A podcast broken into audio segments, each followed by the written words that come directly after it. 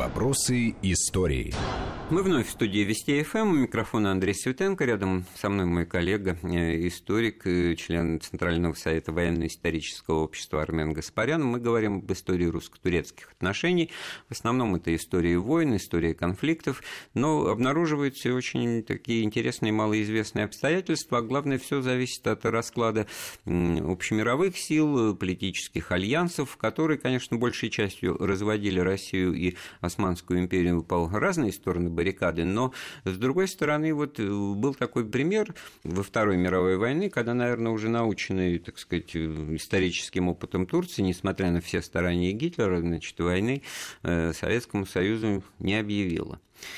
А до Хотя этого... папа там крайне да, старался, очень да. он был активен на этой ниве, но вот Нашла коса опять на камень.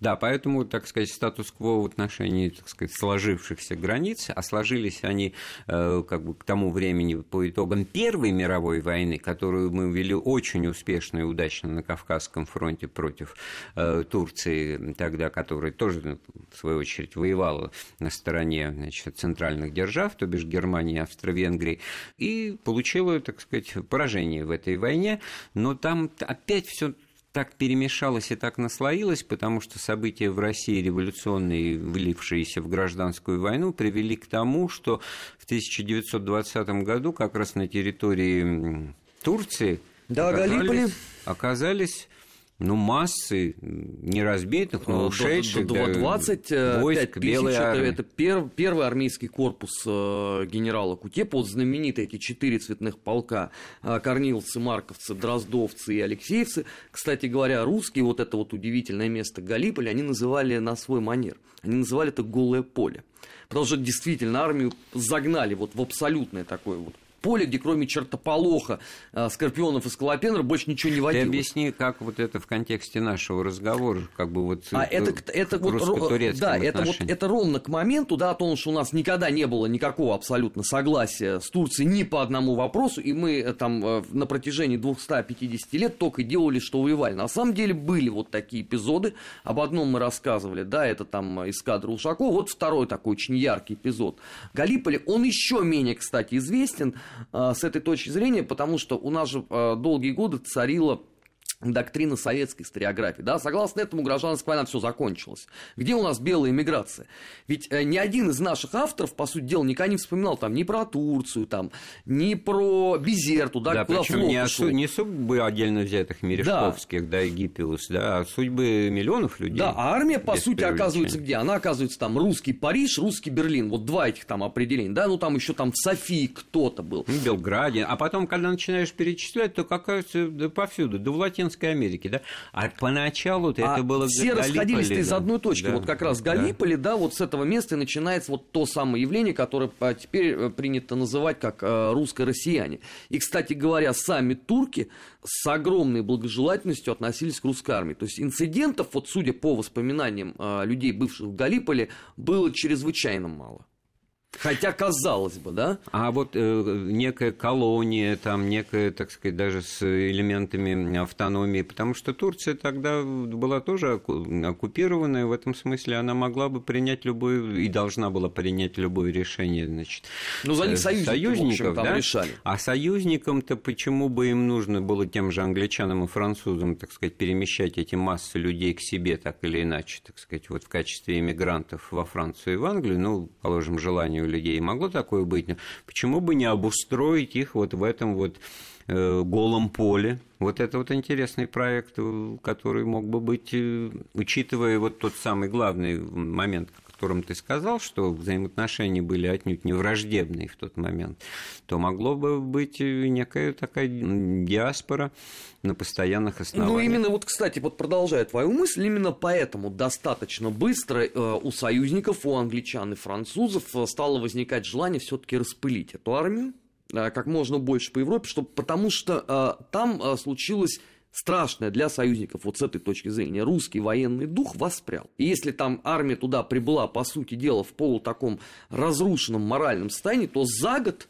это была очень крепкая уже э, спаянная дисциплина. Структуры часть. Э, сохранились э, социальные связи, иерархии в здоровом, правильном понимании господин Плюс, полковник, да, там, сам, самой Турции да? э, идут же тоже боевые действия. И у союзников э, были э, очень серьезные опасения, как бы русская армия не стала там еще игроком на том вот фланге. Еще неизвестно, да, какую сторону возьмет.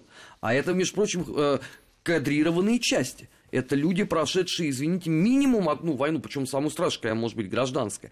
А какой там процент людей, прошедших еще окопы Первой мировой войны? То есть это профессионалы. И помимо того, что там есть люди военные, там представлены, ну, что называется, люди э, всех э, родов и видов занятий вообще, а. так сказать, и интеллектуалы, и публицисты, и политики, и врачи, и, и семьи, да, и, и, и в этом смысле это готовое, как бы, так сказать, вот ядро некой, так сказать, общественно-социальной э, структуры, абсолютно четко идентифицируемой с национальной и религиозной, опять-таки, точек зрения.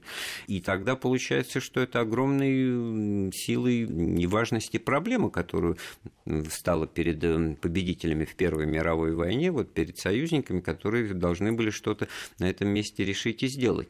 И вдруг мне приходит в голову сейчас мысль, что это какое-то второе издание Крымской войны, в которой ну, по, по сути, англичане и французы сыграли опять-таки не столько в пользу турок, они же там тоже не за них э, родимых беспокоились, они, они, да, да, да, а тем, чтобы, да, да, они, они вообще а не тем, думали, чтобы, так сказать, не, не, не, не возродилось вот вот эта вот альтернативная российская э, государственность, как хотя бы, так сказать, на перемещенном месте, да, а если учитывать, что место-то исторически это овеянное легендами и мифами, то это была бы, может быть, вот некая новая ну, Новороссия. Это, это мог быть э, очень серьезный э, всплеск именно с государственно-патриотических позиций. Потому что ведь иллюзий на тот счет никто не питал. Это сейчас у нас почему-то принято утверждать, что гражданская война у нас заканчивается эвакуацией армии из Крыма. Но эти ну, люди, да, эти люди, они просто не читали Ленина. Потому что цель-то была уничтожить целиком, истребить до конца мировую контрреволюцию в лице белого движения. А если у тебя 25 тысяч хорошо подготовленных бойцов находится вот на том берегу, они же рано или поздно вернутся. Поэтому для союзников, конечно, им надо было заканчивать всю эту историю. А вот 25 тысяч, ну, в общем-то, цифра, конечно, но Это только очень... первый это армейский только, корпус. Да, да, не будем забывать, что ну, на острове ты... Лемнос находится еще порядка 20 тысяч есть казаков. как опытный кадровик, говоришь, который... Ну, сколько лет, да, я интересовался. Вот, а на самом-то деле это массив, э, исчисляемый, так сказать, условно, миллионами людей имея в виду то количество перемещенных лиц, э, иммиграции белой, которые вот ну, в этот первый год, вот о чем я да, просто вот хочу вот. подчеркнуть то, что Армен э, сейчас сказала, там сохранялись и структуры управленческие, военные, государственные, так сказать, там были дипломатические представительства, и все это при Масса решении вопроса территориальном, да, фонды, кстати говоря, и материальное эм, э, обеспечение, это тоже был вполне решаемый вопрос, люди были готовы и работать, и сами себя обеспечивать, а не просто сидеть на каких-то, так сказать, там дотациях, э, фондах и вспомоществованиях, как это происходит в настоящее время, применительно, уж не буду говорить, конкретные организации в конкретных, э, значит, местах мира, которые, значит, живут на эти спонсорские, значит, э, подачки.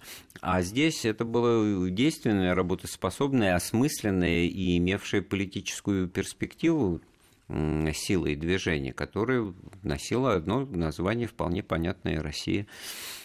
Так что вот были э, в истории у нас такие вот очень интересные, парадоксальные для многих, наверное, людей э, точки соприкосновения с Турцией. Поэтому то, что вот условно там сейчас в 21 веке происходит, это не что-то такое из э, ряда вон выходящее, как уже там назвали невиданный в истории поворот э, российской дипломатии. Нет, э, примеры были. Другой вопрос, что они, конечно, с одной стороны мало знамениты, а если выражаться совсем уже э, максимально точно, то они вообще не знамениты на общественном уровне. Это удел условно историков, потому что всякий раз, когда мы будем говорить там э, русско-турецкая война, понятное дело, что ни про какого там Алексея Михайловича никто вспоминать не будет. Крымская кампания, вот единственное, что будет всегда с этим ассоциироваться. Ну, давай немножко о Крымской войне э, поговорим в конце, имея в виду, что уроки-то надо извлекать из исторического прошлого, из этого опыта. Негативный опыт в этом смысле, я уверен, играет не меньшую роль, чем позитивный. Ну что Николай э, говоря о том, что Османская империя – это больной человек Европы, так сказать, не понимал, что он обижает и обижает и обижает, так сказать, а, а доказать это, эту болезненность, значит, кроме него никто особенно и не хочет.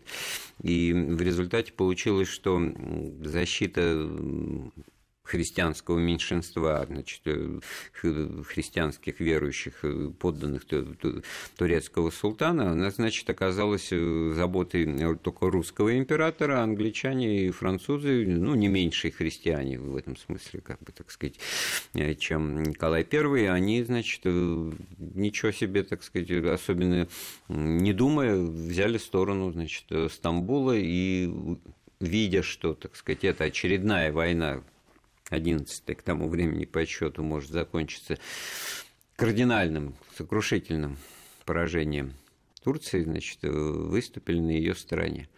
Да я бы, знаешь, тебя поправил бы. Ну, конечно, там, с точки зрения 21 века, конечно, слова э, Николая I – это верх просто политической некорректности.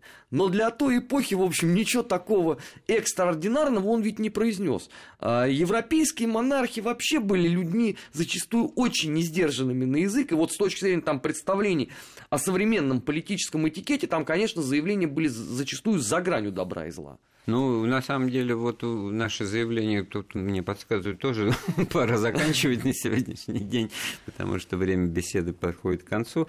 Она, конечно, тоже неисчерпаемая эта тема, как и многие остальные. Это даже не Потому страницы, не эпизоды, это глава. Три только, да, да глава, компании. глава в русской истории, русско-турецкие отношения, которые, как вот, ну, может быть, подберемся еще в следующий раз. 9.